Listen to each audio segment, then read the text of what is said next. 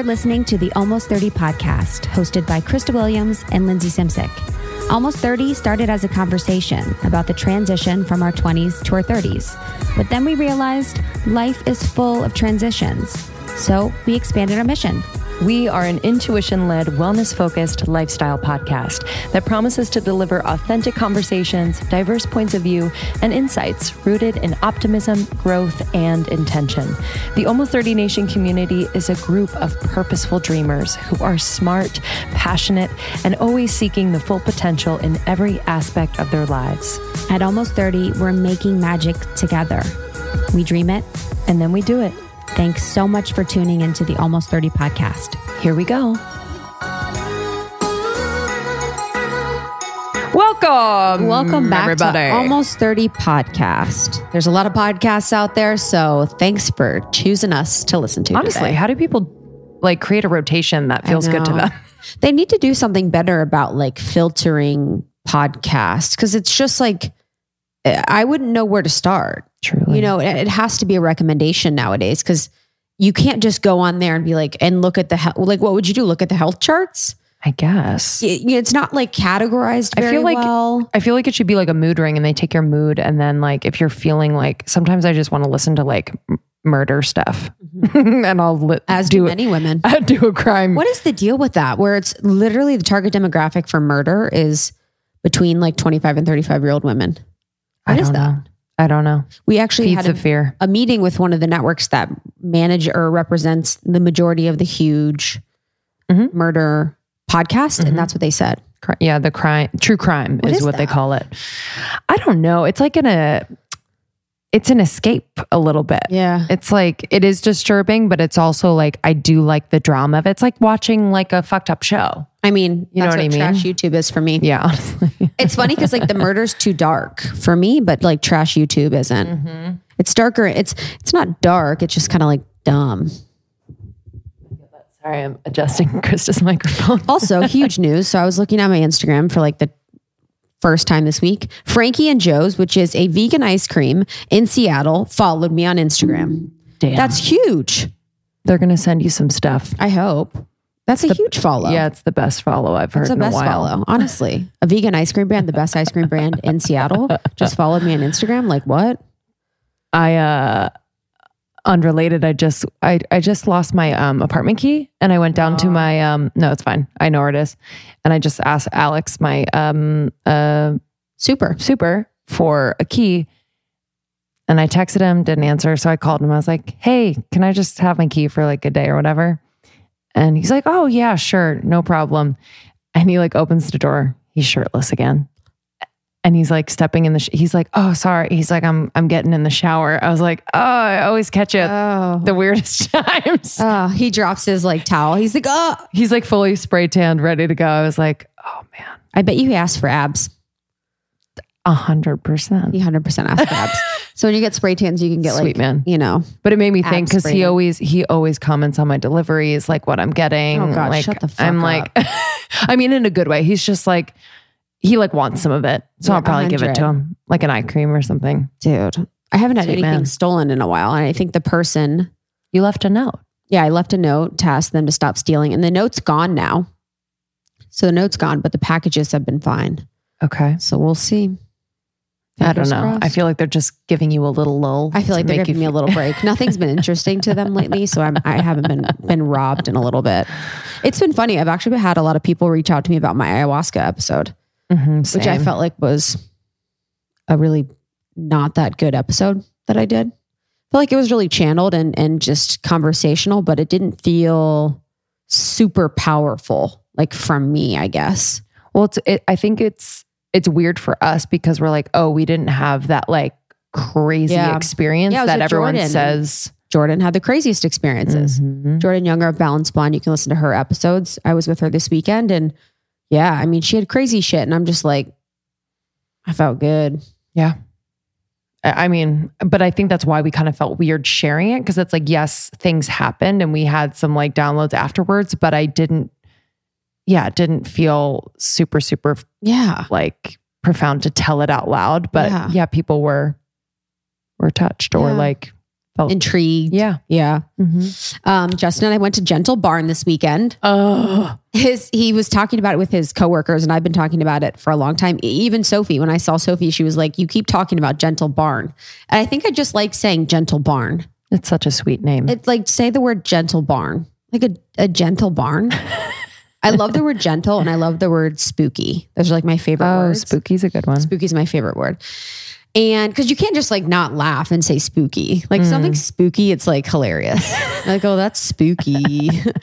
but Gentle Barn was amazing. So there's this place, it's in Santa Clarita in Los Angeles. It's like 40 minutes away from where we are. And I took Justin. Justin loves goats. So um, there's baby goats there, there's baby pigs, there's horses, there's cows, there's turkeys, there's emus, there's all these animals that have been neglected or abused. Mm.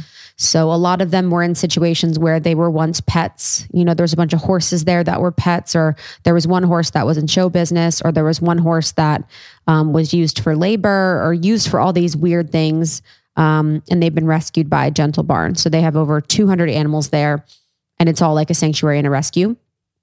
And it was crazy because there was two animals there, the goat and the cow, which I told you about, but I Mhm. wanted to tell you guys. So the goat was honestly the size of a horse, and the cow was by no exaggeration the size of a rhinoceros. It was like the size of an elephant or a rhinoceros, and these animals had been genetically modified. So they were taken from, you know, the slaughterhouse floor where they would be killed normally and rescued by Gentle Barn. And they were the biggest things I've ever seen. They were so massive next to a normal sized cow. It was the most shocking thing I've ever seen. Oh, they must be. I'll in so post the pictures pain. of, of them in the group in our secret Facebook group just so you guys can see. But it was crazy because I've heard about this and I've known, especially with turkeys and chickens, how they genetically modify them so that they have more breast meat because chicken breasts are, you know, the most valuable quote unquote part of the chicken. So they'll be so big that they can't stand, they'll fall Mhm. over, they'll be very uncomfortable. They get to this massive size at such a lo- like young age. But for this cow, it was so big. It was it was it was terrifying. It was terrifying. It looked prehistoric. And it has arthritis. It can't stand for long. Its knees bother it. Like Mm. it was just so unsustainable and shocking. I was like, So do they do they when are they genetically modified? Like when they're young, they're being fed like growth hormone?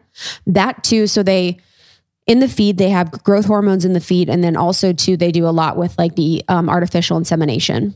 So Oh. with all cows, for the most part that are part of factory farming, farming, they artificially inseminate them because immediately once the cow gives birth, they use the milk for dairy consumption. Ah, okay. So they're not really letting them, you know, mate. And then we need the milk for dairy consumption. So the cows are being taken away from their mother. They're not having their mother's milk. They're not able to like grow up by their mother.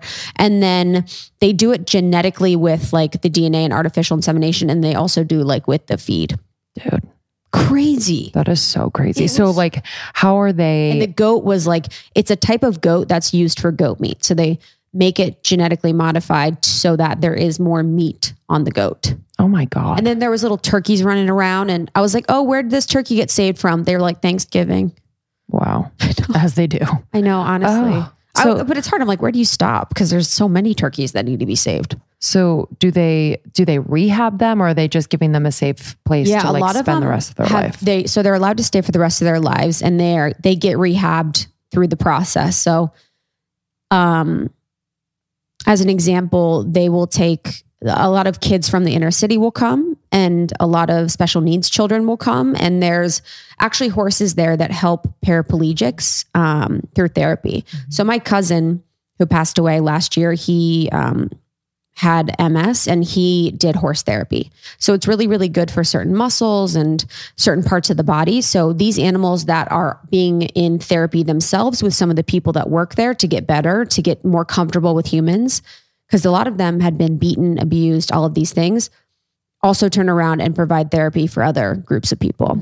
So it's a place where people can go for um, school retreats and all of these things. But it was just such a beautiful place. And the woman there was so precious, like that owns it. You know, she just has loved animals her whole life and made this her mission. Wow. And so it, it's a ticketed thing Yeah, I think it's like 30 bucks. yeah, cool. So you can go on the weekends, it's like 30 bucks or something. Then you can donate and feed the animals and all this stuff. And the kids there were so precious. I mean, oh, if I have kids, I'm going to take them there every mm. weekend. It's like know? it's like the best school is to Oh. like be in it. You know what I mean? Learn about the animals, be there, like Yeah. experience it. That's so sweet. And there was like these little piglets that were there, the little piglets that were like the size of a bread loaf. Oh, They were like biting everyone. little ones. Yeah. They were wild. Their little tails move so fast. What's the thing about like uh, Whitney Cummings talks about this a lot where like teacup pigs don't exist because they're just not feeding them? I don't know what that is. Oh, that's interesting. I don't know what she's talking about, but I'm guessing that teacup pigs are part of like another genetic so those little- Yeah, those little piglets you're saying were actual piglets. actual piglets that were going to grow up to be normal. So there was actually a pig there too that was saved because it was going to be slaughtered and it actually like had problems moving because it was so big and so ah. fat. So that's what they do too is the food that they're giving it, everything that they're giving it is making it so big where it can't even move and it just is oh like Oh laying around all day. It's it's crazy. There's so much to it and these animals are just so precious and you know, so loving and um it's just nice to be around animals. You know, I'm not ever around animals. I don't have a dog, I don't have a cat, but you know, it's as therapeutic as nature is. Mhm. You know what I mean? Totally. So it was cute. Justin got to see goats. He loves goats. So So sweet. I know. Did you get photos of It him was and so goats? sweet. I think I do. I think he has some pictures of me and the piglets too that he sent over. that is so sweet. So it was all about J Baby this weekend. It was it was a J baby weekend. We got um we went to a nice dinner together. We worked together, and then we did a photo shoot. He was very Mhm. sweet. He did a photo shoot with me. He'll do a photo shoot once a year, maybe, and I have to bribe him with a twenty five minute head. so he rub. gifted that to you for for his birthday. Yes, he said he's like, "This is my birthday weekend. We're going on a photo shoot." Ugh. but I had to give him a twenty five minute head rub. I had to promise to watch Game of Thrones, okay. and then I forget what else I had to do. I had to like let him eat cereal or something in bed. So he had to like bribe me with all these things to do a photo shoot for an hour in Malibu with a girl called Allison Hall. Mhm. So her her Instagram's Allison Hall photo. And um yeah, it was awesome. I mean, it was, you know, if you do if you shoot for an hour, it's whatever. Yeah. Like any longer Literally. than that, it's like, uh Oh my God. She was like, all right, now it's time for you to to do a piggyback. And I was like, hey girl, I'm never doing a piggyback. And she thought I was kidding. And I was like, no, I'm being dead serious. I'm never jumping on his back. like, honestly, no. Oh my god! Never. She's like, how about a wheelbarrow? Yeah, honestly. She's like, crab walk. And then she was like, all Shit. right, you guys hold hands and run towards me. I was like, this is It just like Outside of my everything is so everything every direction on a photo shoot is so dumb, but looks so good. I know. But I'm Looks so flopping everywhere. Like I'm flipping and flopping when I'm running. I'm like, dude, this is why Lindsay does the athletic running shots. I don't. I don't do this. I'm flipping and flopping and I don't want to But be it's like running. It's a it's a, It's a big risk. It's a moment. It's a capturing a, a moment, and they're not going to see the the fact that you might trip over your boot. You I know, they're just going to see the. I know, but I said I said no to the because and Justin every time he'll like pick me up, he's always like, uh, uh, uh. I'm like, got it, got it, got it. That's the comfort after being together for so long. You know, Hundred percent. I mean, it's it's a it's a zoo. that's so so fun. Yeah. Um, guess who called me this weekend? You don't know, Jim from Rhythmia. No way. Yeah, Jim from Rhythmia. Because we I haven't like caught No up with way. him. So we mentioned Jim Whoa. um in you know, not to bring up ayahuasca again, because I'm sure y'all are sick Yeah, of literally. it, to be honest. Um, but Jim was our friend um, that we made at Rhythmia. He um, started to go blind when he was five, so he's blind now. And um, I wanted to hear about like his miracle that he had, because it wasn't um, the miracle that he had wished for. And um, it was just really sweet to catch up with him. We just adore him. I told him that we should get together in Chicago when we go because he's awesome. Um, but, um, and I asked him if I could share this. So um, he asked Mother Ayahuasca, like, for the miracle of like having a sight back. You know, obviously you want to go big and and see if, you know, Yeah. you can get that miracle. And um I guess it was on the second or third night, um, he took the medicine and right away he felt it. And he was sitting down with mother, mother ayahuasca, like you're sitting in a living room across from her. And she said, You're not going to get what you asked for. So I need you to take that in. And when you're over it, come back. Come back to me. And so he cried for like two hours. And he said, like, what it felt like was that he was crying for his basically the lifetime that he spent so far, just, you know, wishing that he was another way. And so he cried and cried, and it felt like forever. And then he came back to her and she said something like, you know, you have so many gifts and so many talents, and sight isn't one of them. So get over it and move on. And that was his miracle. And it like changed up. like his whole perspective on everything. How beautiful. She's Mother Ayahuasca is a badass. Badass. She's real direct, which I Very- really enjoy. Very direct. Not with me, but with other people, and I really enjoy that. but how but how like that moment and and just to like shift the perspective that way is so powerful like to spend because i mean i cannot even imagine I know. what he goes through and what he's been through but then to have that feeling of like i am so much more than the fact that i cannot see like just everyone else sees it and everyone else feels it when you're around jim but like for him to really embody that i mean that will change your fucking dna 100%. it's crazy so it was just so good to he That says made hi me so happy.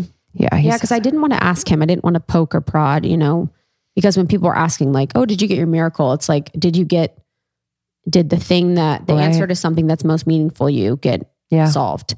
So I didn't ask or press. And, you know, I figured it was something along that lines. I didn't know how, what exactly what it was, but I'm thankful. yeah I'm thankful for that fact. Yeah, he was so sweet. He's like, hey, Linz, if you ever need any guy advice, guy perspective, uh, just let me know. he has a girlfriend and like all that. And I was telling him, like, you know, I'm dating someone. He's like, if you ever need advice, you know, male perspective, I'm here. Um, and I was like, I actually will probably take you up on that. Thank before you. Jim was before we knew Jim had a girlfriend. We're like sitting next to him. We're like, God, he's so amazing. We want to hook him up with like one of Almost 30 Nation. So we're sitting next to him and we're like talking, and I'm writing this post on Almost 30 Chicago. I'm like, hey guys, I've got a great guy, like elig- eligible bachelor, da da da. And did this long post about Jim. And then Lindsay's like, hey, do you have a girlfriend? And he's like, yep. And I was like, oh, delete. I was Delete. like, oh yeah, delete. of course you do. Delete. Yeah. uh sweetie pie jim um all right let's uh let's do a few announcements i feel like we need to update people on what the hell is going on over here at almost 30 we are on tour um and we are actually doing an event in LA, uh, June 20th. Tonight is our Denver event. So we've told you about that. It's going to be insane with Natalie Miles, but June 20th with Bree Melanson in Los Angeles. Um, this is going to be a really special event. Um, breathwork, finding your soul's purpose. Um, it's going to be really deep and amazing, and I can't wait to see everyone. Um, and then we have our live show in San Francisco at the end of July at the Independent. Uh, tickets are on sale now. Go to our website, almost30.com, uh, almost 30, po- wow, almost30podcast.com slash tour. And then our retreat. Yeah, retreat's going to be sick. The live shows with Lacy Phillips. So, Oh, yeah, to be magnetic, I get DMs about Lacy's work every day. I get DMs about how impactful it has been 24 7. I feel like I am talking about Lacy all the time, which I enjoy and I love. And we are excited to do a live show with her. She doesn't speak often. So, this is a rare opportunity at the Independent to get some time with the three of us.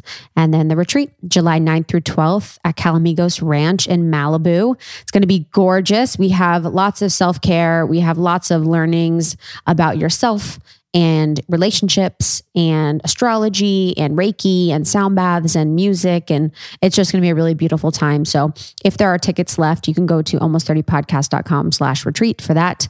Um, it will most likely will be sold out Yeah. at the end of, of May Yeah. um, with that. And then we also have your podcast pro. So if you are interested to start a podcast, go to yourpodcastpro.com. You can start with the ebook, which is helpful as a general understanding of how podcasts work, how to get your podcast up on iTunes, how to grow your podcast, how to launch your podcast, all of those things. And then if you have a podcast, you can get all the templates to grow and monetize on your Podcast Pro as well. So this is a resource that Lindsay and I created um, when we were figuring out how to start our podcast. We didn't have the support, so we wanted to provide it to others. Yeah, it's been so much fun to see you all um, who have participated thus far create your dream podcast. So proud of you. Um, all right. Today on the podcast, we have Jennifer Pastiloff. Jen is an author, public speaker. Um, she has incredible workshops. Her unique workshop on being human is a hybrid of yoga, uh, related movement, writing, sharing out loud, letting snot fly out of your nose, all the things. She's just um, someone that I was introduced to recently by my friend Annie Sertich. And I she's just magnetic. Like when you're around her, um, you have no choice but to be yourself. She is so herself. Um, Jen started losing her hearing when she was very young um, and is uh, legally deaf now. And um, she's just a beautiful example of, you know, putting it all out there. So the highs, the lows, the messiness, and really making people feel like they can navigate this life no matter what happens. Um, so we were just really excited to sit down with her. Uh, her new book on being human is out now. So you can get it anywhere books are sold. Yeah, it's really awesome because in this book and in our conversation, we talk about those unexpectedly beautiful times in our life. So, finding beauty in the times when you're waitressing and you don't want to, or you're an executive assistant and you don't want to be, or you're at a job that you don't fully love, or you're in a relationship that doesn't feel like it's quite it. This episode is really, really unpacking all of these experiences in our lives that are so important to creating a beautiful life we love, making us who we are, and finding the beauty in every moment. Yeah. You can follow Jen on Instagram at Jen Pastiloff um, or on Facebook as well. And then she also um, is the creator of hash or at No Bullshit Motherhood as well. It's a really fun, honest, raw community of mothers sharing and supporting one another. Um, all right. So enjoy this episode. Join our secret Facebook group if you haven't already don't wait another moment. This community is so supportive, fun, hilarious, um, and they meet in real life as well. So we have our ambassadors all over the world. We have almost 80 ambassadors all over the world now, yeah. creating community where they are. Um, I think we just did got Tokyo. Tokyo, Singapore, Tokyo, Singapore, New Zealand, New Zealand. Um, yeah, Montreal. there's a lot of international ones that are popping up. So the way that the ambassador program works is that we have our almost 30 ambassadors, which are women that we connect with regularly, Lindsay I and Shara, who is our ambassador program leader. And we work with them to create and facilitate beautiful experiences in your community, like yoga classes, volunteer events, book clubs, um, just grabbing coffee, whatever it is. We really want you to guys to feel supported in finding your group of women in your community that you can connect with. Mm-hmm. We know that growing and learning and, um, you know, this personal growth work is really challenging. So we want you to feel like you have people you can count on. Yeah. It's been um, the light the light of of what we've been doing and really is our like guiding light. It inspires everything that we do. So thank you for being a part of it. Um, share this episode with anyone and everyone who you think it'll resonate with. That means the world to us. And if you have a moment and you haven't yet, we would really, really appreciate uh, a review on iTunes. It helps us get on amazing guests. It helps us to grow. Um, so leave a review if you're called, and we'll read one on the other side of this episode. See ya. Hi, guys. I am juggling quite a bit lately. I have a new baby, um, six months in, and uh, we are finishing our book and running a business and a marriage and a house. And um, it's just a lot, but everything is all good and just my dream, but it's a lot. But I have found that if my health routine is on point, then everything runs smoothly. And one huge piece of that routine is my supplementation. And Cymbiotika has just always been a constant in my routine. Uh, if you haven't heard of Cymbiotika, they're a health and wellness company that does everything with intention. I mean that from the bottom of my heart. Like I know them. Shervin has been on the podcast many times. I just have seen how passionate, how incredibly intelligent, how dedicated he is to creating products um, that are clean, plant based, uh, without toxic or harmful chemicals, which we need more of that in the world. Um, so let me just run you through what I'm taking. Um, I take the vitamin D3 K2, it's the liposomal form. I just squirt 12 little pumps in my mouth every single morning. I also take their B12.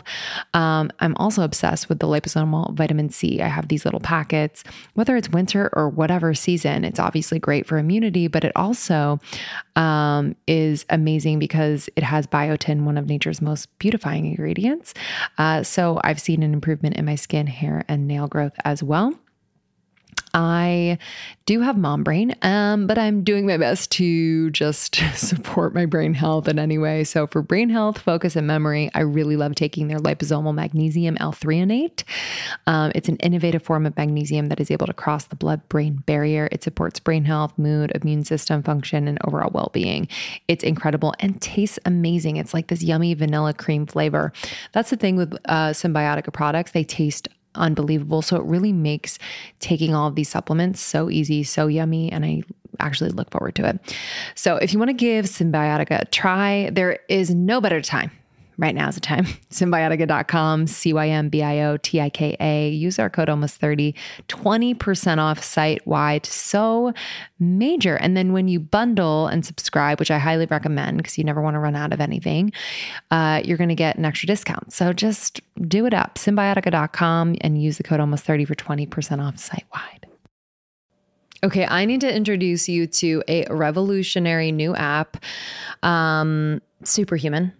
I have been doing these superhuman activations every single morning for the last three weeks. Let me just tell you, I kind of fell off of my game after I had the baby. Most of my time and energy was going to him still is, but I have been able to carve out time in the morning before I get into the swing with him. And I've been doing these activations. I do a lot of the shorter ones because I don't have a ton of time.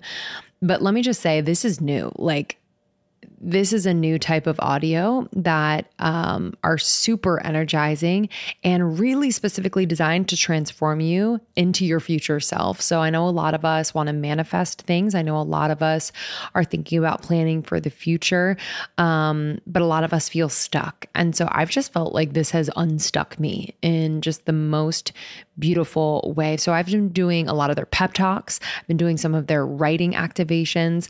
Uh, this morning I did the three morning questions. It was a seven minute, really vibey writing activation that I love. So I had my journal out. Um, yesterday I did a pep talk uh, about tackling procrastination there's a part of me that procrastinates quite a bit.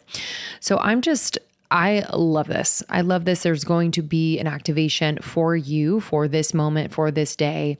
Uh, it's incredibly supportive. So, we actually interviewed Mimi Bouchard, the founder, not too long ago. Check out that interview. Uh, and we have a sample of one of the activations on our feed. So you can check that out as well. It's way easier to implement into your routine and far more effective than any other audio app out there. I've just noticed that I'm doing it much more consistently. So please don't miss out on this crazy deal. They rarely do discounts. On top of the 14 day free trial, get over 60% off your subscription for a limited time only at activation.com slash almost 30. Literally, there is no risk. If you change your mind and forget to cancel after the trial, you're covered by their money back guarantee. The offer is only available through their website, not on the App Store. So that's activations.com slash almost 30 for 60% off. It expires soon.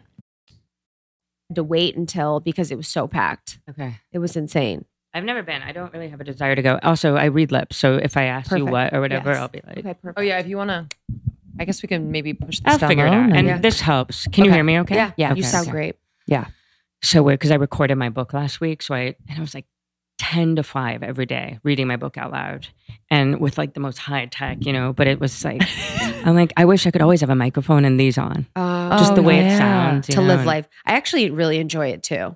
Me too. Just the sound. It's so crisp and It, clear. that's it. Yeah. I, I I just love I don't know, there's something about it Mm-hmm. that really like It just brings you to presence because it it mirrors back what you're saying. Yeah. So it helps me be present and really be more thoughtful about my speech. Otherwise, I'm just like ah, you know what I mean? Yeah, I doubt you're like that. Yeah, I'm like, ah. After Coachella, I'm like ah. Have you like? Do you when you go to like you're going to Pink tonight? So oh yeah. Um, the thing about my hearing loss too is that it's also I have really overly sensitive ears, so I'll have to I'll keep my hearing aids in, but I'm going to put them on mute. So basically, it's like uh, my ears. I'll have earplugs in. Got it. Do you control it on your phone? Yes, that's why I pointed my phone. That is Wow. so cool. So what does that mean then? I guess so. Your ears are overly sensitive. so like loud it's- noise. It's like um, it's like the concert. It would be too loud, and it would perhaps damage my ears even more. So um, I have to keep. I keep them in, but just put them on mute. Okay. How did what? How, how did your hearing? What happened? Like, how, what was the progression of that? I don't know. I mean, I uh, what. My mom seems to remember that when I was a baby, when I was really small, they said keep an eye on her. She she might have hearing loss. I had chronic ear infections like every day of my life, and I always had the tinnitus, which I have ringing in my ears all the time. Ugh. like and even then- right now. I never don't have it. It's the worst thing. I mean, it's really um, it's maddening. I can only imagine. It's horrible. And so I have that on top of hearing loss. And as I get older, my hearing loss progressed more and more, and the tinnitus got worse. So the hearing aids, they help drown out the tinnitus because they make everything else louder. So, like, if I have the hearing aids out, I can't hear. And even with them, I still have to read lips. Right. So, um, yeah. So this started since you were a baby, but did so during when you had like the ear infections as a child. I don't remember any don't? hearing Okay. loss or anything because, and I talk about this in the book a lot. I, for a big thing for me too, is denial. So I, I made, um, I made this really uh, weird droning sound when I would color or draw or write, and people made fun of me. And as I got older, maybe when I was like thirty, what I realized was I was mimicking the sound that was in my head. And then people made fun of me. So I never talked, I never like discussed it with anyone. Does everyone have this in their head? And I was ashamed. Um, and I don't remember hearing loss. What I remember is people always telling me, you don't pay attention. My whole life, teachers tell me I don't pay attention. Mm. And I always sat in the front. And I was scared, you know, so I didn't, I didn't uh, yeah. want to face it. So Did you get reprimanded, or were, did you feel like? all the time, pay attention, pay attention, pay attention. And there was You're never air- any cons- concern from teachers or anything like no, that. because I don't think anyone thought, you know, and now I know, I know. What was the moment where you got diagnosed, or you figured it out? well, when I was about 22, when I was uh, studying to be an actress, and I that's when I really realized I was sitting in the class and I was like, oh my God, I cannot hear anything they're saying. So I'd sit in the front. I was so ashamed. I felt broken. I also was in denial. So it took so many years. My friends had an intervention with me, uh, maybe six years after that. I still didn't go to the audiologist. I finally went maybe 10 years ago and I couldn't afford hearing aids. So I finally went and that was really terrifying because it was what I already knew, but it Yes, it's so much easier to be in denial of something or ignore something, but you can't be when you have like a chart that says no, you you only hear X amount. and so I wrote a blog about it and about how I was always like I would never wear hearing aids, and now I finally, of course, would, but I couldn't afford them, and somebody got me a pair, donated me a pair. Those were my first pair. hmm Wow. Yeah, someone that took my yoga class. no way. hmm So you were already kind of like within a community, like acting community, yoga community. Did you feel like it's almost like a silent shame because you do feel so supported when you're in those spaces? Completely. So when it finally came out, what was like the shift and how did that feel? Well, the, okay, this is a shift it, that's still just happening now. Like uh, Saturday, I was at my friend's birthday party downtown LA, and it was a big group, which I usually avoid because it's um, it's it's it, it, it's isolating for me because I can't Sure. hear, and then I feel stupid, and then I'll I check out and just look on my phone, not because I'm being a snob, but because I can't hear. Right. So, um, but on Saturday, I, there was a whole bunch of people I didn't know, and I just made an announcement. I said, by the way, um, you guys. I don't hear well and I read lips. And so if it seems like I'm not paying attention, it's not that. It's just I can't hear. And everyone was so great. And I thought this is just really recent that I'm able to do that right off the bat. I tell people, Mm. which gets exhausting. Yeah. Another reason that I sometimes like say no to everything and just Yeah. want to sit by myself because I'm like, I'm just tired. I just want to wear a sign. Yeah. But um, yeah, I think the shift was really letting go of sh- letting go of shame. That doesn't that doesn't mean that I don't get frustrated because I get so frustrated because I'm human. But the shame around it, I don't have anymore, and I don't know why I ever had it. Why? I mean, shame is so nonsensical sometimes. It's the worst. And we all have it. I don't know if I've said this before, but when we were in did I s- Costa Rica Mm. on our trip, there was someone that progressively lost his sight Mm. Yes. through his life. And in Costa Rica, it was like an ayahuasca experience. So we did four days of it. But there was one time on the third day where he wasn't getting any answers that he was looking for. And everyone was in a room for one of the integration experiences. And the woman says, Everyone stand up. So everyone stands up. She's like, Everyone do this. And she's motioning Everyone do it. do this. Oh, and she's motioning dance moves. Mhm. So she's, you know, motioning these dance moves and he's standing there because he can't see the dance moves. So everyone starts the dancing and everyone's laughing and having fun. And then he's like, Oh, you know, Lisa, the girl next to him, can you help him do these dance moves? And it, he felt like a child. Yeah. So he literally he left the room because he was so upset because he was already having a hard week and we talked to him after and it was just so frustrating for him to feel like he's not getting the answers, he's not a part of this, he's not seen, Being babied. being Yes. babied, he's not you know, he felt like a child and I, Here- I literally feel like that almost hundred percent. It was just I was I was like so emotional about it and I still get emotional about it because it's something that I completely take for granted. I never have thought of in my life the fact you know, I've thought about, you know, people in different situations, of course, and being conscious, but like that exact situation of like feeling like a like you are powerless and you are a child Mhm. and you are need to be explained or assisted is like exhausting. Yeah, and you know, I'm working on an essay right now um, about how how it's so easy to feel broken. You know, when you have some kind of disability and you're not, but it's so easy to feel that way. Like I talk about in the book a lot how when I was in yoga teacher training, the moment when I really stopped being in denial, we were we were learning about meditation you know, it's philosophy, meditation, asana, the poses. And I said, Annie Carpenter, my beloved teacher, I said, I would, I would panic when, when people say, close your eyes. I still do because I Ah. read lips. I rely on my vision. And so I, you know, I raised my hand. I said, Annie, I can't hear. I, I can't close my eyes because I can't hear. And she said, why? And It was the first time I think I said out loud because I have a profound hearing problem. And it was like this huge weight off my shoulder. But Mm. it's terrifying to Yeah. like to be you feel so left out.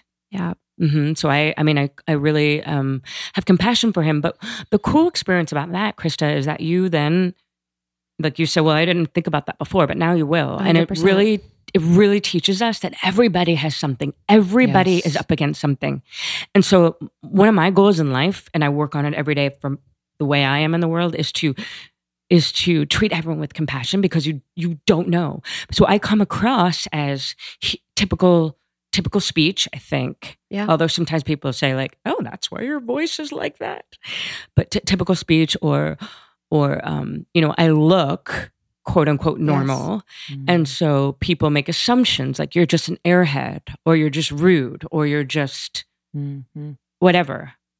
So it's just such a good way to go. Oh, we just we don't know. Yeah. And it also makes me think about like society and how, like you said, you couldn't afford your your um sorry, Hearing aids. Hearing aids, sorry.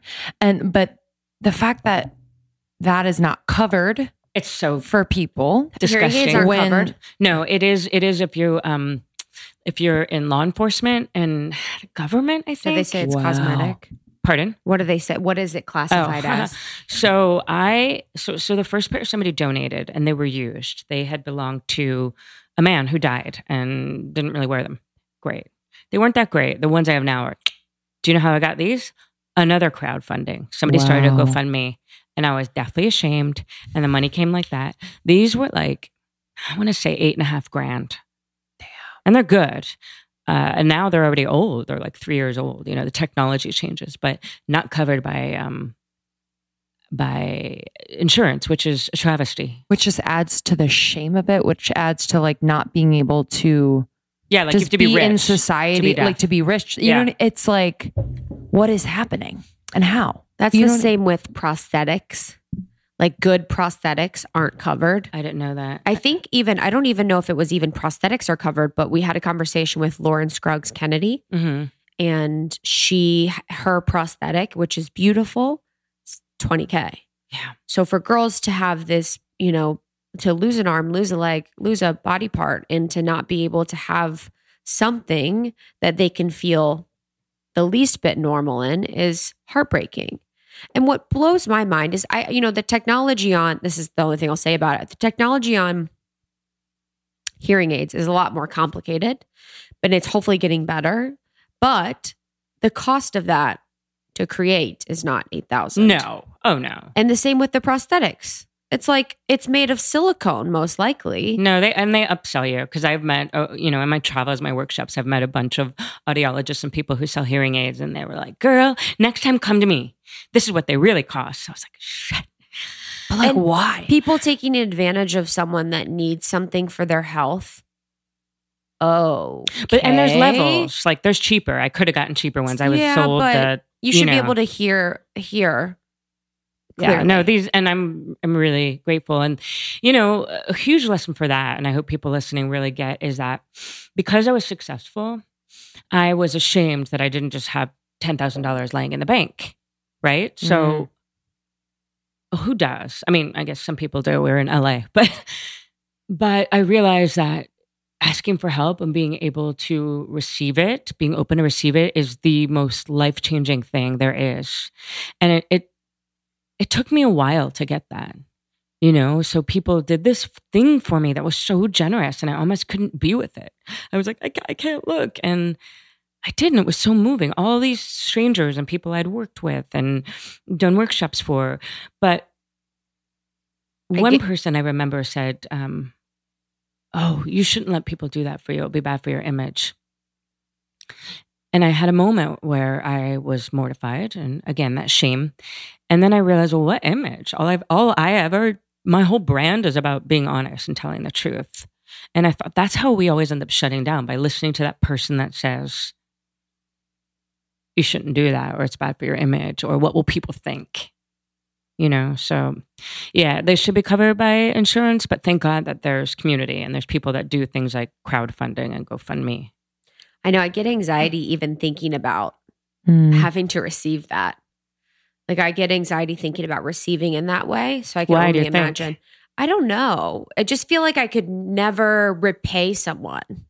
Do you know what I mean? Like for which isn't true. These are things I'm saying that aren't true. But I would feel like I would need to repay them in a way that I don't know if I could. Like that thank you would not be enough. Mm, but That- it is. Yeah. Exactly. Exactly. Like, you know what I mean? It's like Yeah. I would have to go to their house and like bring them something. You know, it's just like Yeah. The not, I guess it's a worthiness thing, not feeling like I'm Mm. worthy of that support or that. Yeah, of course gift. that's what it is. Yeah. And it's a and y- what I call it in my book and everywhere, it's a bullshit story. And that's the thing is I had to really like take a moment and be like, bullshit story. Yes, I accept it. And now I have these amazing hearing aids. But imagine if I hadn't. And a lot of people do. A lot of people listen to that bullshit story. And I think it's a like a lack mentality for people that and Mhm. and like I feel the same way as Krista, where like I grew up with I f- like my dad would always be like, well, what what do they want in return? You know, and it wasn't him being a bad person. It's like him just in the lack, like as if of course. you know he, if he receives something then someone would want something in return. So um yeah it's so much a part of how we grew up. Like what was what was your childhood like in that way? Like as it Read my relates to yeah i know literally. Yeah, I want to get into the Um, self-worth Tons of lack. I mean, everything my mantra, you know, I started this thing called G Power, you are enough, because the mm. through line I see with everyone in my workshops is I'm not enough. People saying, or there isn't enough. And I grew up with that feeling. You know, my dad died when I was eight, single mom, and hustling, hustling. I mean, thank God I never felt like I wanted for, for anything, but always feeling like there's not enough. I was always in panic mode and I always felt like the rug's about to be pulled out from under me. Um, yeah, so I grew up in a land of lack. And so now I have to constantly remind myself that there's enough. There's enough. And that's programming, like what you're talking about, that mm-hmm. thing your dad says, that's all programming, you know? How did you reprogram? Well, I do it every day. Like I don't believe there's there's like no um a thing I'm really clear on is there's no like I've reprogrammed myself and now I'm fine because you, you wake up the next day and what I always say is your that thing is back in bed with you and you're like but I kicked it out yesterday. Um so I do it every day. I I work on the things I say to myself. I call them mind tattoos, you know. So like instead of walking around saying I'm garbage or I'm a bad person, I say I'm enough. And I uh I work on, I pay close attention to who I'm surrounding myself with. You know, so I mean, there, there's a whole bunch of things. I don't think it's just one thing, but it really has to do with the, um, we repeat ourselves all day long with our thoughts, with the thoughts we're choosing to think. And the mantra I had for so long was I'm fat, I'm not enough, I'm a bad person, there isn't enough, I'm broke, right? And so it's just practice. I started working on that. And then really allowing, allowing to to to receive because it's easy to self-sabotage when you believe you're not worth it or you don't have enough or there isn't enough. Yeah. And then your book, when were you like when because I feel like the book is something where you need to feel as if you're worthy enough to do yeah, that's why it took me so long to write. Yeah. You're spot on. You're you couldn't be more right. So what was that process like to get yourself to finally do it? I've been writing for a long time and saying I was writing a book. Like if you go on Facebook memories, it's like I'm writing a book. and but I was. I was writing essays and what have you. But I got really stuck with the idea of like the book. What is it? So I finally decided I, an agent found me, which is bananas. And I finally um is something You're good. An agent found me and then I um I wrote a proposal and mm. we sold the book on proposal. And then I was like, oh shit, now I got to really this. write a book because yeah. now someone paid me a bunch of money to write a book. That's when I panicked but I did it. And it was like beautiful and hard and not as hard as I thought it would be. And it was everything. yeah. Wow. But I sold it on proposal first. So that's amazing. Yeah, it is. And um, what's the book about? My life. It's um, my life, but also everyone's life. I mean, yeah. I hope. I don't want it just to be me. It's a. Uh, it's called "On Being Human," a memoir of waking up, living real and listening hard. So it's about um, being stuck for a really long time. The grief I felt from losing my dad at age eight and never dealing with that, just shoving it back in my body. And then becoming severely anorexic, like to where I almost died. And then going to NYU and then dropping out of school when I had a year left and coming to LA and getting a summer job um, at the Newsroom Cafe, which turned into almost 14 years, and never going back to school. I'm really just thinking I was worthless to finding a way out by becoming a yoga teacher and then doing these workshops that I do now all over the world and these retreats. But it was, you know, step by step. And antidepressants, let's not lie. yeah, mm-hmm. for sure. How much of like the like inner conflict was because of you thinking your life was going to be a certain way and then it turned out different? It's a great question. It is a good question. the tricky part for me is that two things. One, my dad died at age 38. So in my child brain, I was always oh, 38 is the age of death. And I always, We've heard that so many times Yeah. from Really? guests. Yeah, Yeah. we just heard that last week too. Yeah, from Bia. Mhm. My dad Yep. thinks the same thing. I think, yeah, that's like a, a young death of a parent is like this. well, I don't know. So, uh, you know, I have a lot of compassion now for my younger self, but the last thing I ever said to my dad right before he died, and we were best friends, was, I hate you. Mm. Drop dead. Okay. So there therein lies where that mantra of I am a bad person came from. Mm. So I walked around that my whole life. So I didn't think I deserved a future. So it's a tricky question because I could never visualize. I had no I just saw nothing. It wasn't like I saw myself dead. I just saw nothing. I could never Mm. envision five years into the future. So it wasn't so much like life turned out different. I just thought I am a bad person and this is what I deserve. There's nothing wrong with waiting tables at all. I, I miss it. But I was not creating any art during that time or doing anything else. And I was so depressed. I mean, the fact that I'm sitting here is a miracle. Okay, small daily actions. They just make a big difference. And I just cannot emphasize this enough. It creates this cascade effect and honestly a snowball effect. so one begets the next. Really great, positive, small action, but it almost has like a bigger impact as the day, as the week goes on. Um, and I'm just someone who very much believes in this, whether you're like smiling at a stranger, or maybe you wake up a little bit earlier to practice your meditation, or maybe read part of the book that you're loving, uh, or maybe you integrate a healthy habit like taking a probiotic, which is something that I've been doing for a few years now. I've been taking Seeds DS-01 Daily Synbiotic, and I love it. And I've just noticed that this is the catalyst at the beginning of the day for a ton of healthy choices that I make. Um, and I've noticed a difference when I don't take it. Um, I forgot on vacation a few months ago and I noticed a difference. I was bloated. I wasn't as regular. I started to get a little breakout on my chin. Things were just going haywire. Um, so I'm just so thankful for Seed. If you are someone who wants to support your gut or your skin, digestion, your gut barrier integrity, oh, I recommend Seed. Their DS-01 Daily Synbiotic is incredible. What is different about Seed? So, Seed's patented capsule and capsule design is so unique. It basically means that the fragile bacteria within the capsule can survive the journey. So, from like shipping to your door to when you put it in your body, all the way through your GI tract, um, all without synthetic or chemical coatings. Um, and this was developed in collaboration with Seed Scientific Board and based on their foundational work in probiotics and the microbiome. They are the best in the space.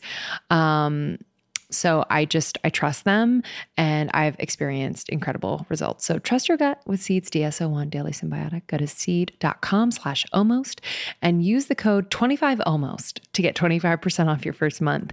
That's 25% off your first month of Seeds DS-01 Daily Synbiotic at seed.com slash almost. The code is 25almost.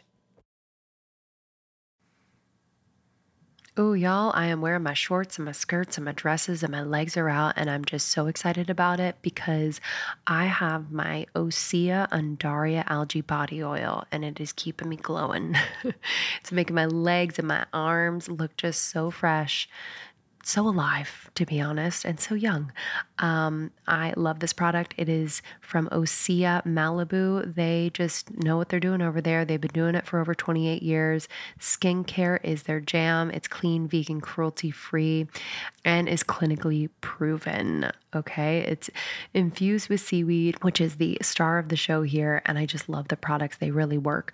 So the body oil is so rich, but it's never greasy. Okay. And it's clinically proven to improve skin elasticity immediately. It's visibly firming your skin and makes the skin feel more sculpted and toned, which we love. It's so amazing.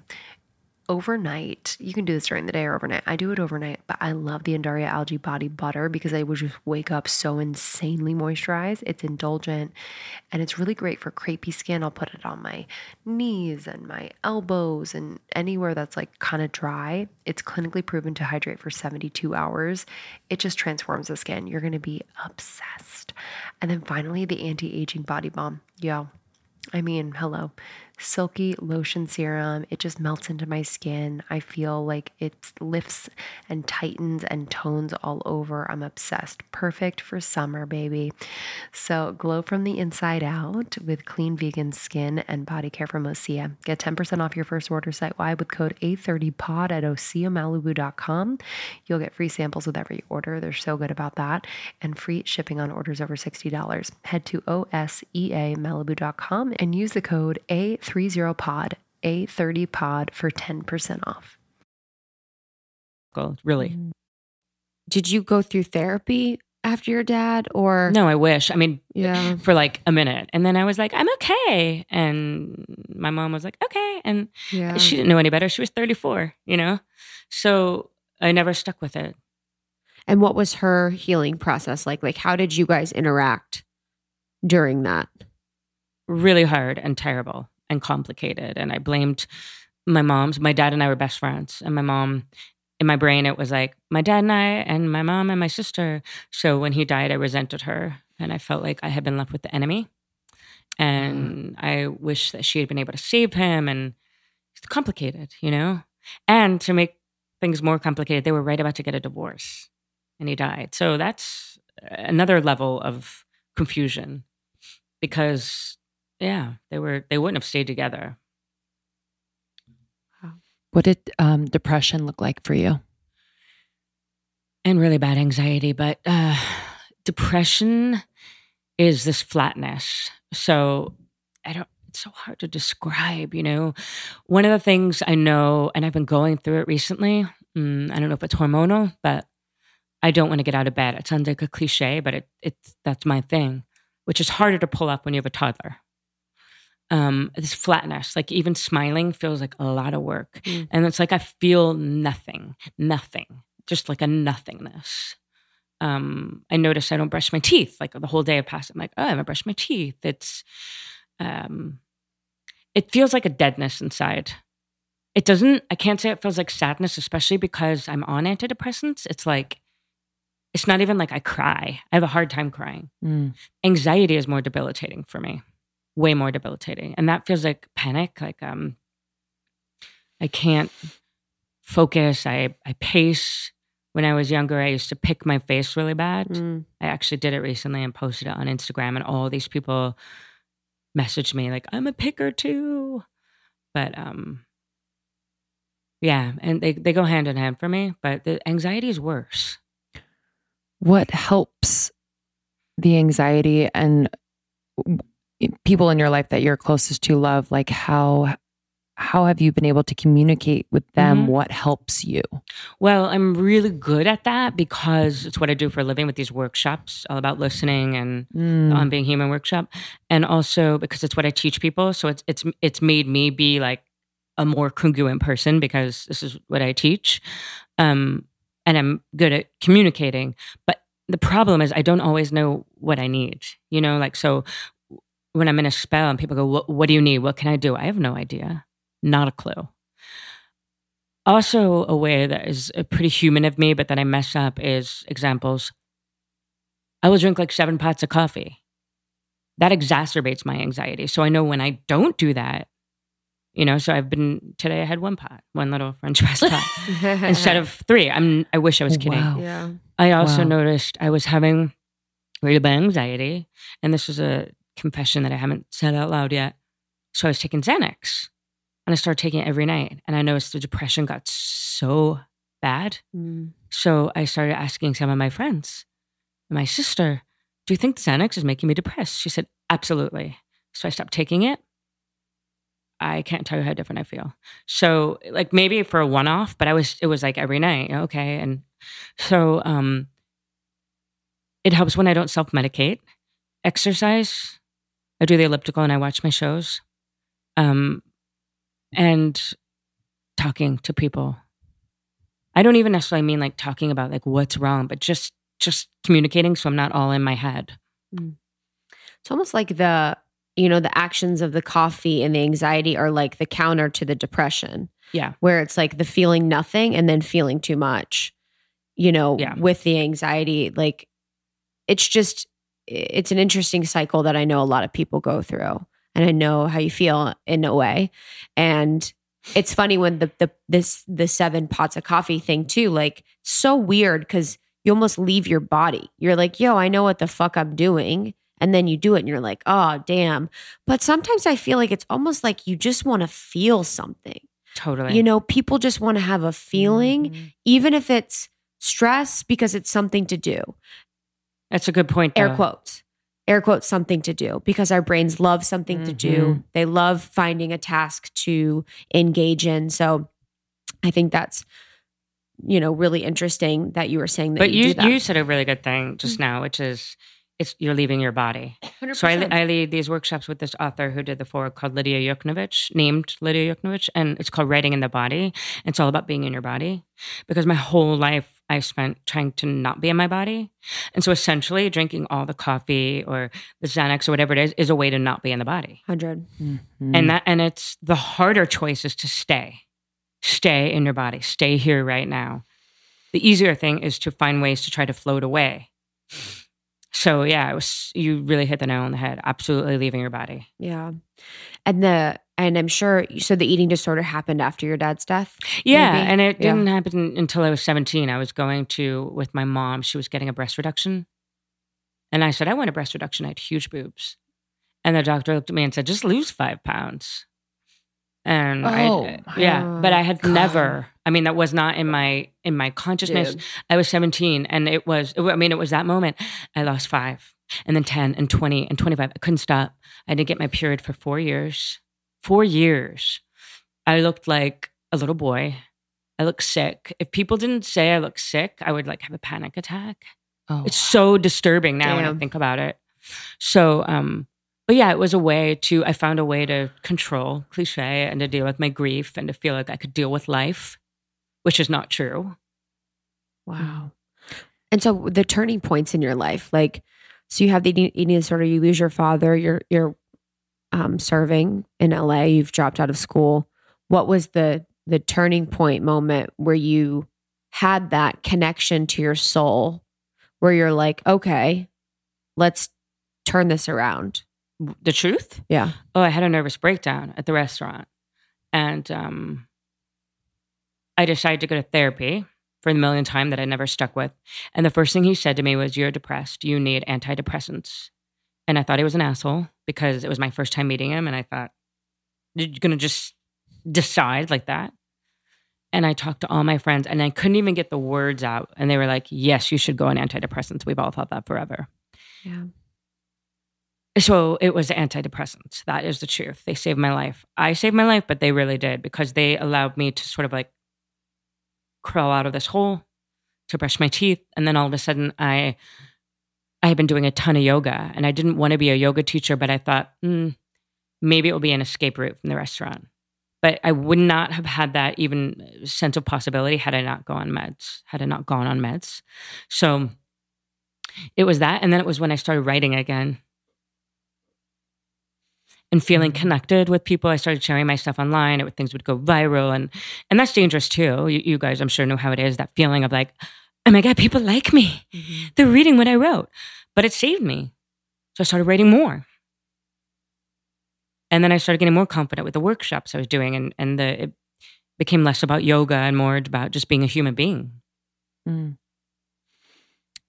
What has not being able to hear taught you about listening to people? It's a great question too. As I'm like trying to maneuver to see your lips. um, well, ironically, what I'm probably one of the most proud of, the things I'm most proud of is that people say to me, Jen, you're the best listener of anyone I know. And I just like, I dig the irony. Mhm.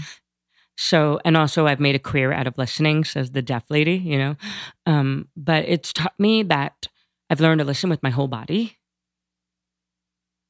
And What does that mean? Yeah, no, for sure. And um, you know, I've become I'm so deeply intuitive because I can't just rely on my ears. So, um, and I have to get him really close. You know, lip read, and so it's taught me how to listen better.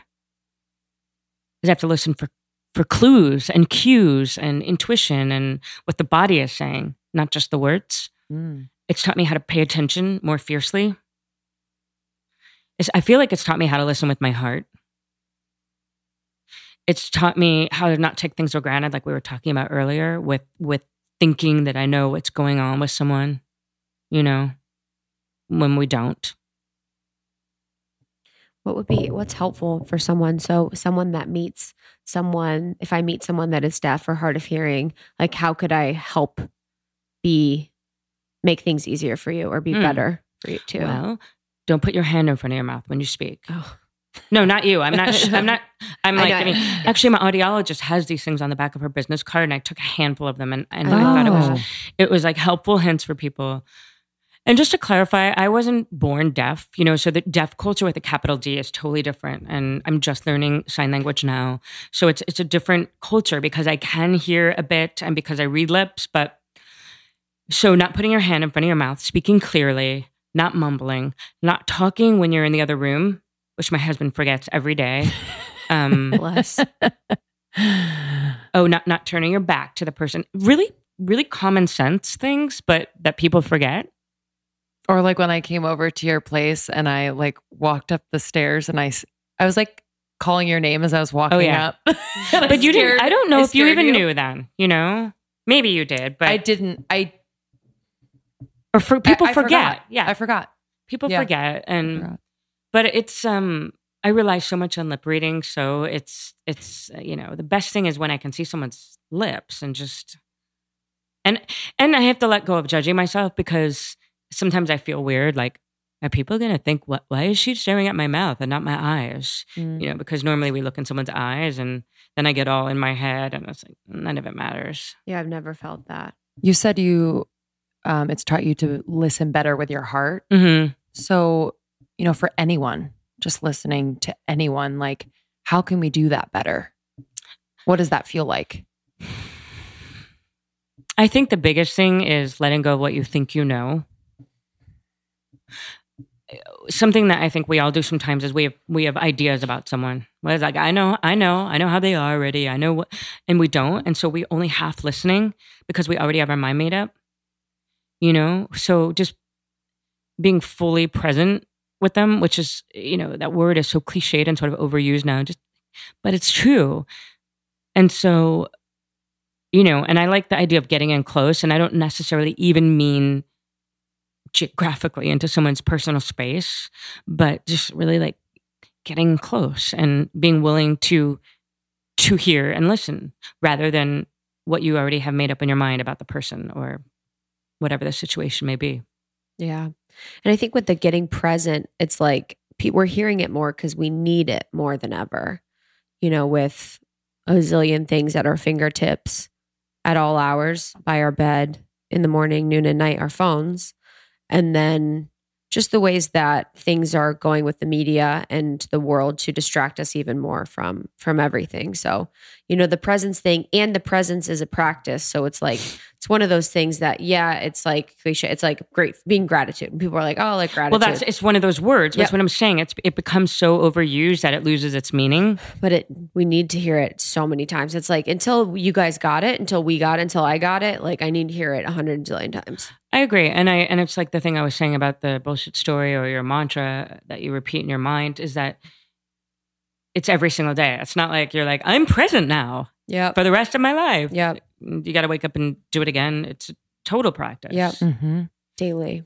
And Daily. w- something I, I actually think I heard it on Krista Tippett's podcast. This woman, I forget her name. She was so lovely, but she was talking about it, and she said, "Just it's all about noticing." And so I say that word all day in my head: notice, Mhm. notice, notice, Yep. Mm. notice. Yep. And that's how you stay present. Yep. I'd love to talk about motherhood. Oh, lovely. I know you have a three year old. No bullshit motherhood. Yeah.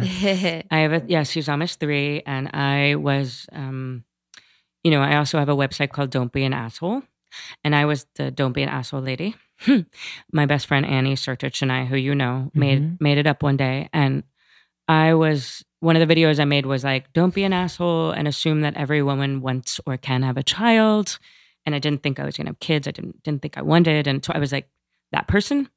So um, it's weird that I have a kid, but I do, and it's incredible and exhausting and fulfilling and the best thing I've ever done and the hardest. And I really, um, you know, this this Instagram thing I have called No Bullshit Motherhood. I forget to post on it a lot because motherhood, but it's my favorite because it's a place to people to be real and not this idea of this Instagrammed or perfect uh, bullshit idea of motherhood. You know, that's like glossed over because there's no such thing. Breastfeeding at a resort with your like a fruit plate in front of you. Wait, wait, what? I said you- like breastfeeding at a resort with like a fruit plate like in front of you, like the Yeah, Instagram I mean, motherhood. I like Mhm. it's so you know, it's it's. I, so I've started this thing. I don't know if you've seen it, where I was like, I'm an influencer, and I started this hashtag called Jen's Jen's fake influencer hacks. And so I was like, yeah, save money on a cleaning lady by living in a one bedroom apartment with your whole family. and um, what else? Like, uh, save money on a babysitter by giving your child an iPad. You know, just all these like funny hacks where people are going crazy for them.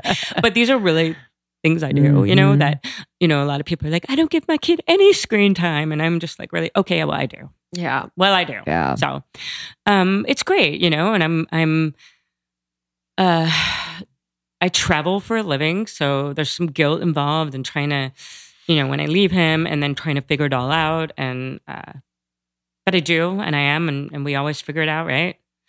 But, um, it's incredible and it's grounded me in a lot of ways, in every way, really. Mm. We were talking about Pink, who wrote a Love you, Pink. love her. Love you so much. We love She's you. from my, She's my a good- hometown. She is. Yeah, And I used to mine. sing. I used to sing at Odette's Pink. She sang at Odette's. Billy in the house. Just I just try to be her. She's amazing. I love her yes, so we're going much. tonight. Pink gave me three tickets to her concert. Mm. And so I'm bringing my friend Margot and her daughter Isabel, who has Down syndrome. Mm. It's her birthday this week. And she is like the biggest Pink fan in the world. Oh. so it was such a thrill that I could tell her I'm bringing her. Oh my God. I know. I don't know if I've I'm ever been more excited. excited. just for, not for me. I mean, love you, Pink, but for her, you know? So yeah, Pink um, blurred my book, which was So weirdly sweet. incredible. That's incredible. She started following me on Instagram. Ah, That's how we met. She's a mom. She's a. yeah, She's the a coolest mom. on, Really? On um What on does the she gram. do? What do you know? She's so she's so no bullshit motherhood. She's like Ugh. my no bullshit motherhood icon. She just doesn't give a fuck. You know, she's just a mom and she posts stuff and like the Instagram police, the parenting police come in and, you know, start bombarding her with all these, you know, should you should do this and you should do that and your kid should have a shirt on and your kid should have a d-" and she's just like, uh, you know what, kiss my ass. And and she doesn't shut down, Mm. which I love. Damn, love that. Yeah. My level of don't give a fuckness is going to be all time high when I have a kid. yeah, it's you know mine is. And i am really really proud of that. And I didn't know. You don't know until you you know you don't Oh, know yes. until you have a kid or whatever the situation may be. I'm so proud of myself for that because especially as a public figure which sounds douchey but you know people always want to tell you how it is or what to do. And i'm really like this is how i'm doing it. Take it or leave it. Goodbye yeah. And I always like if I, you know, well-known moms or dads, it's like if they're owning it, I'm in it. I'm like, cool. Even if I, I literally don't even think about whether I agree with it or not. If you're owning it, I am so in. So like, you know, but I I I I can imagine that it's very hard not to listen to comments and opinions and what have you. But like, damn, if you're loving that kid, like that is that's it. Oh for sure What is For I sure. know. I mean, I will. I'll tell you what I'll never do though. I would never post about um, vaccines. I literally was or gonna say- circumcision or any of that shit. I It's was like, opening yo, a can of worms. is no way. wild. No. I don't no. know who's on So- that I, I mean, no. But I will. I will post. You know, There are like- famous people talking about it though. Yeah. Oh, but what's everyone? Yeah. Why? No, I am. I vaccinated my son. There, I said it. But I am not an anti-vaxer. But I'm not going to open up that. Like, no, no, no, no, no. Yeah. But yeah, I post like, you know, I co-sleep, and I have a really who isn't weird. I just have a weird life, and I'm really honest about it. And uh, I think it lets people uh, people feel this sort of permission. Oh my god, this is what I get a lot. Which makes me laugh. People go, "Thank you for showing how messy your house is." It makes me. Ah. I don't take it personally. Or thank you, oh god, your house is so crazy or so small. Or People And always so now- people always say to me, they're like, "Can you tell me how you dress your body, like your curvy body or something like that?" They'll be like, "I'm so in awe of how you like dress your curvy body," and I'm like, I like, know, it's "Thank like- you." they're like, your "You're like a normal, you have, yeah, you have a normal body, so can you tell me how you dress Normal. it?" Which is like so flattering and sweet and kind, and I love it and I embrace it. But it's just like kind of funny. You know what How I mean? people phrase things. You're yes. average. How do you do it? well, no, but what's interesting is the whole normal thing. Like when someone used to say to me, "You look healthy," I would want to die. And ah. actually, somebody Instagrammed me yesterday. I was posting these pictures of me working out, doing weights because I just started, and it's so healing. yeah, mm-hmm. weights is Because- life. yeah. Because now when someone says you look strong, it's such a compliment as opposed to before where I'd want to jump off a bridge, right? So. Somebody sent me a message said you look healthy, and I had that tiny moment where I was like, "What? I look healthy?" What? and then I we talked about it, and I said, "You know, the old anorexic brain has that response to that. That you're that that's a code for you look fat, but it's the same with that word normal. And Yep. it's such bullshit. It's such bullshit. It's just it's just funny too because it's my vision or my you know, and I've worked on that a lot. So now I'm I don't really care as much, but someone else it's a, it's a compliment to them. You know, they're being very kind and like Of course. complimentary. But you know, for someone, it's it's almost like too when someone's like, "You look like this celebrity." For me, I'm not saying mine. They're like, "You look like this celebrity," and they probably mean it as a compliment. But you're like, "Oh, that bitch has like a whack ass haircut, you know, whatever it is. But you're like, oh fuck, and you like look for all the bad in them because you want to identify that bad. yeah. It's or it's the, and it's this need to kind of like stand out or be a not Yeah, be above, that's true. but like Bingo. nope. That's it. be I- above, you know. But but it's a to special. subconscious thing, and I think social Yeah. media like just feeds into that. So Yeah. like, you know, I mean, you being at Coachella recently, I Yeah. mean, I'm sure you saw just like You don't even know. the craziest. Like you don't even know. I don't even want to like. don't it's like wanna I don't even here, know but what I'm saying I don't even know what is attractive anymore Not- because I I, saw so many. It's it's I, I- my I would literally see twenties and I was like, oh whatever because She I saw what? Twenties? yeah like girls that were like, like a twenty out of ten. a 20 out of 10 like out Oh, of this I know what you thought. fucking world and i just was so desensitized to it because i was sitting seeing so many 20s it was a joke that's why i didn't Is, wait, even is that an expression?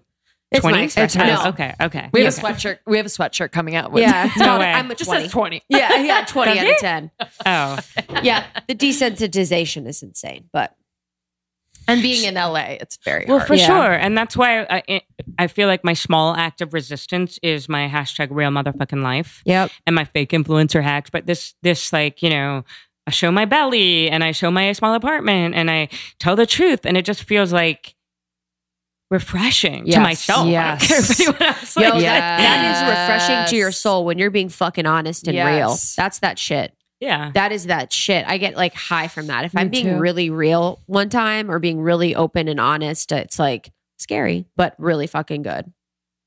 Really yeah. good. I mean, it's, it's, I love it. I love the, the, all the curated stuff really. It's beautiful, Mm-hmm. but you know, not for everyone.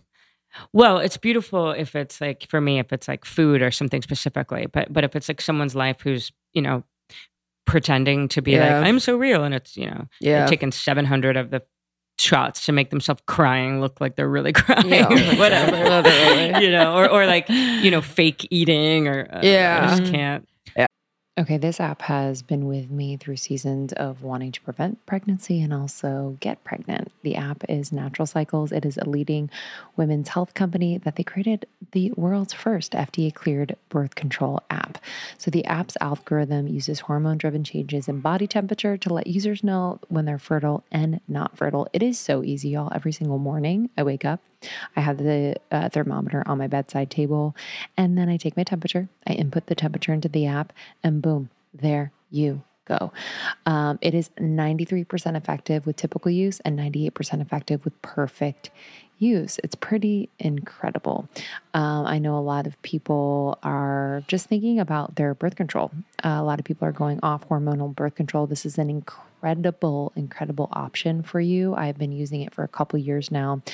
Um, and again, it is so easy.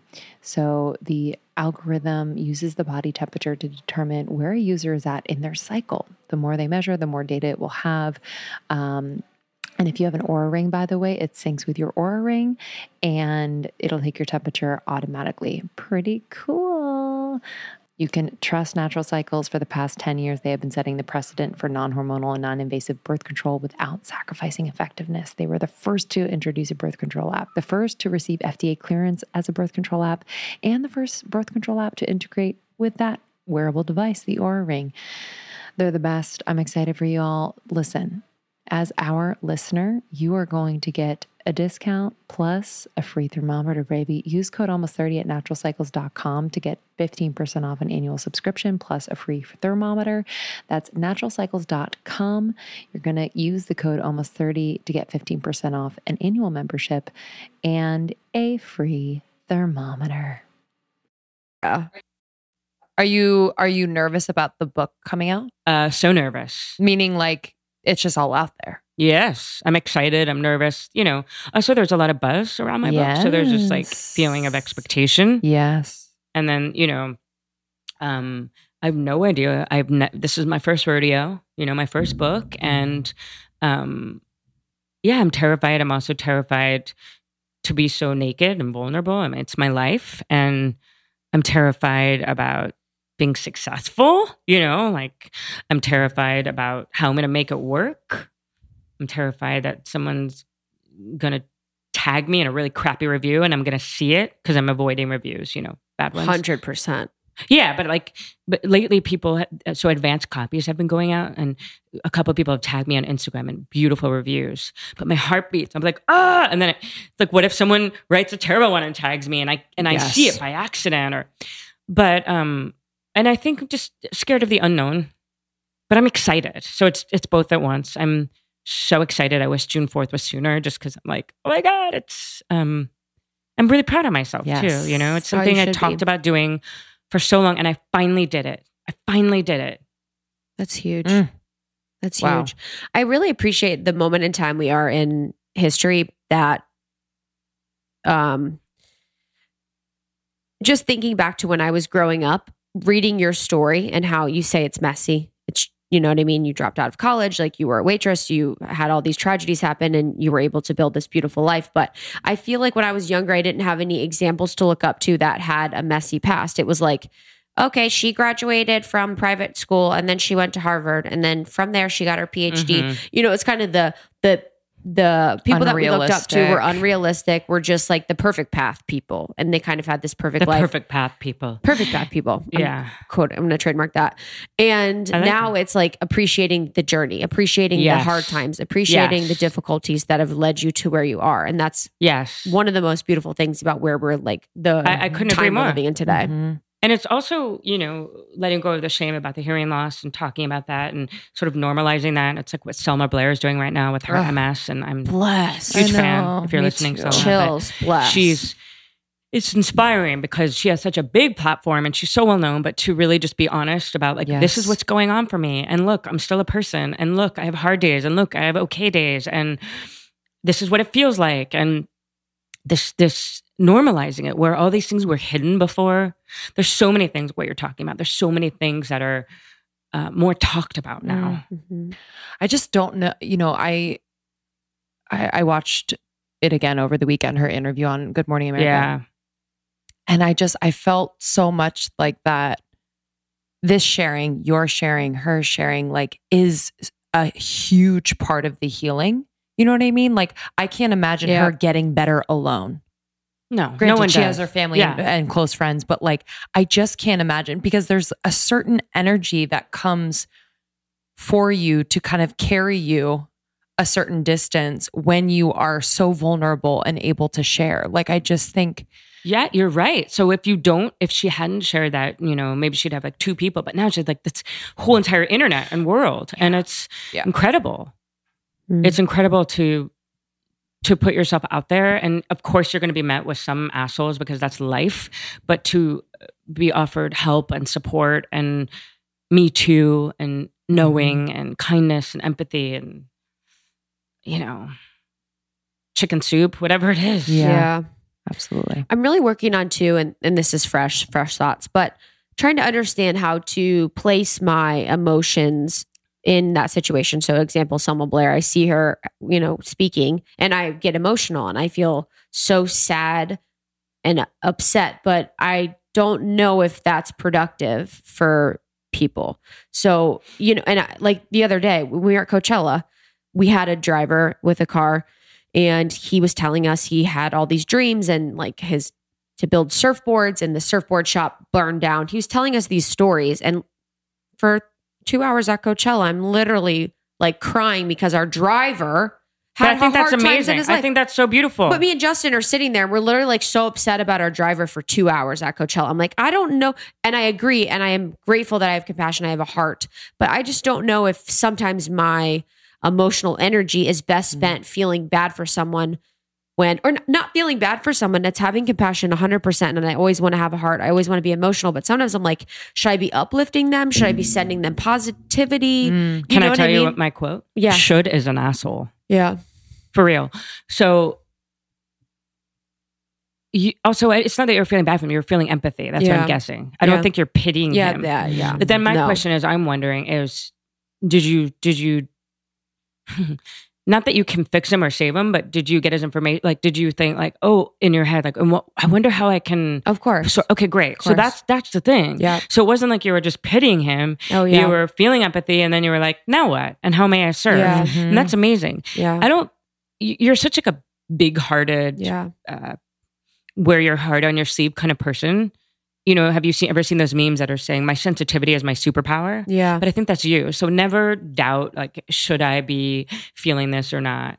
I And just feel sh- totally different. I know. I just feel sometimes I'm like, I don't want to other them by feel, Right. Do you know what I mean? I don't want to. It's this is my brain where it's like, this is literally my fucking brain. Have one emotion, feel something, feel justified in it, and then go the other way and say, oh, but you shouldn't other them, and then go the other way and say you should send them positive energy. Like it's literally Mm.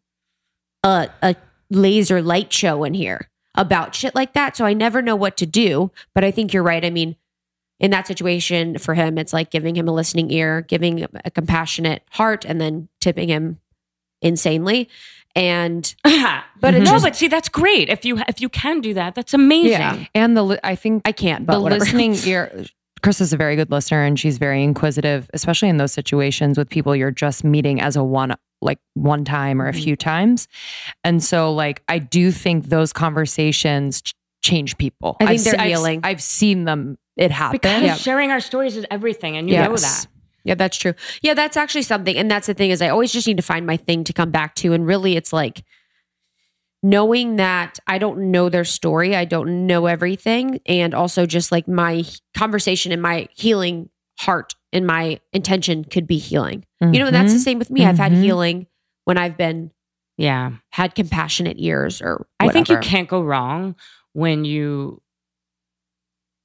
listen to your heart. And- Yeah. and, you know the the biggest thing in my workshop that I say is is bear witness. Don't look away. Don't look away. Because there are things I, I work That's with a lot of women who've lost children. One. Well, so that's that's that's what I see you as doing. So with that guy, you were bearing Damn. witness to a story, and then you let it affect you because you're human, and that's beautiful. I'm so freaked out by people who don't get affected by. I'm not saying to Mm-hmm. like fall on the ground and not be able to function, but like to, to let other humans affect you. yeah, Yeah. hundred. And you know, you can't unlearn things that you Mm-hmm. learn and see and hear. So it's that that's what's so beautiful about our work in the podcasting. So we're hearing so many stories, experiences, things we should be concerned about and know that are going on in the world. And you cannot unknow that. So it is like this bearing witness. And I think when we get overwhelmed, we're like, well, what can we do? But I think it is just that. It's it is a moment by moment thing. It's a choice moment by moment. But Yeah, Yeah, I and it's, think you're it's so made you guys better people, 100% I'm positive, positive, listening to the stories and, and really hearing them, Mhm. you know, and it rearranges your DNA. It does. It does. You know, when you really let other people in and listen. And I mean, what else do we have in life besides that? Truly. Connection. That's the damn truth. True. Yeah, everything's like a roundabout way to get to connection. I think so, Mhm. right? You know what I mean? Mm-hmm. That's like what we all want, isn't Yeah. it?